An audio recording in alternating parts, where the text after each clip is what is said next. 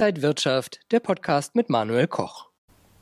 Wir sprechen heute über die erste Woche des DAX 40 und mögliche Strategien für Anleger. Außerdem die Bundestagswahl. Was bedeutet das jetzt für die Märkte?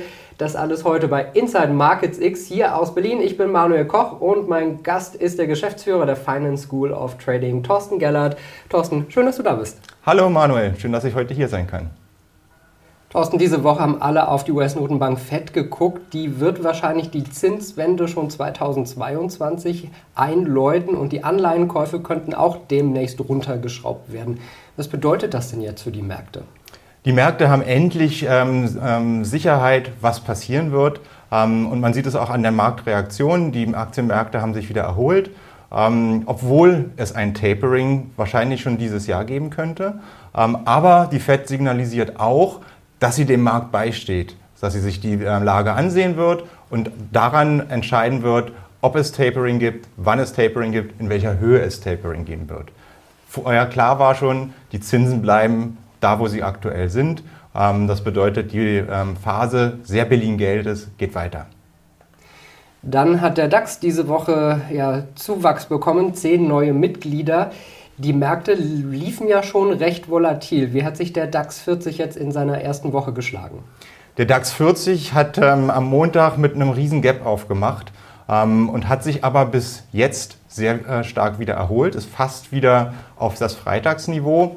Der Zusammenhang mit der Ausweitung, eine der größten Börsenreformen des DAXes seit seines Bestehens von 30 auf 40 Werte, ähm, hat damit allerdings wenig zu tun, ähm, sondern das ist dann tatsächlich auch neutral vom Wert des DAXes ähm, geschehen. Ähm, wir sehen eher, dass der Montag so schlecht aufgemacht hat aufgrund der Sorgen um den chinesischen Immobilienmarkt. Ähm, die womögliche Pleite des, eines großen Players, Evergrande, wer es gehört hat, hat die Märkte doch sehr verunsichert. Allerdings sind dort jetzt auch schon Zeichen, dass das, ähm, das Evergrande nicht pleite geht und auch seine Schuldner bedienen kann. Wir schauen gleich weiter, was die Bundestagswahl für Anleger bedeuten könnte, gucken aber jetzt erst einmal auf die Bildungsangebote der Finance School of Trading. Ja, und die Bildungsangebote der Finance School of Trading sind jetzt für euch online. Thorsten, für wen ist das denn was? Die Finance School of Trading richtet sich an alle, die am deutschen Börsenmarkt teilnehmen wollen ähm, sowohl Anfänger als auch Börsenexperten, die schon seit langen Jahren dabei sind und sehr spezielle Wünsche haben, was ihre Weiterbildung angeht. Wir sehen aber auch, dass ähm, eine riesige Anzahl neuer Marktteilnehmer in die Märkte kommt, was wir für die Aktienkultur natürlich als ähm, hervorragend erachten. Viele sind über kommissionsfreien Aktienhandel dazugekommen, über die sogenannten Neo-Broker. Und ähm, das Interesse ist vorhanden, ähm, konsolidiert sich. Und wir wollen einer derjenigen sein, die die Leute jetzt an die Hand nehmen und sagen, wie geht's denn tatsächlich? Solange die Märkte steigen, und das war die letzten ein, zwei Jahre so, ist es einfach. Aber eins ist so sicher wie das Arm in der Kirche, es wird auch ähm, in die andere Richtung gehen und dann braucht man das Börsenwissen.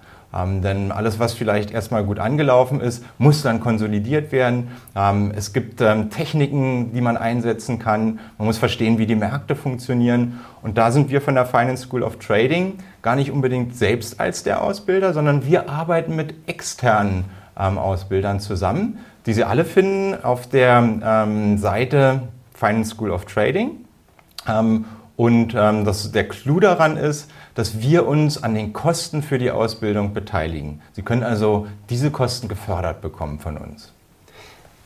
Und was muss man genau machen, damit das Angebot dann auch kostenlos ist? Also als erstes natürlich mal auf die Seite financeschool.de und sich dort registrieren. Dann hat man Zugriff auf alle Bildungsangebote und ähm, sobald man sich für eines entschieden hat, oder wir haben sogar ähm, die Möglichkeit, eins, was uns noch nicht bekannt ist, aber was, was jemand schon nutzt, ähm, zu fördern, dann uns das bitte mitteilen. Ähm, gegebenenfalls nehmen wir es dann mit in unser Angebot auf. Und ähm, um dann tatsächlich die Förderung zu bekommen, muss man einen Förderantrag stellen. Das geht ähm, online auf der Finance School Seite.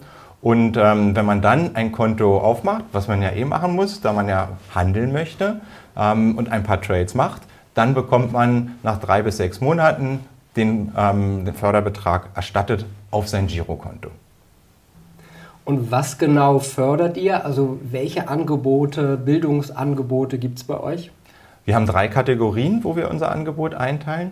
Das erste sind Börsenausbildungen. Das bedeutet, ähm, das sind externe Börsenspezialisten, die ihre Schüler an die Hand nehmen und das Trading von der Pike auf ähm, erklären, ähm, wo also alles vom wie eröffne ich ein Konto bis zu welche Märkte wähle ich aus, wie mache ich das Money Management, wie setze ich Stop Limits ein und so weiter erklärt wird.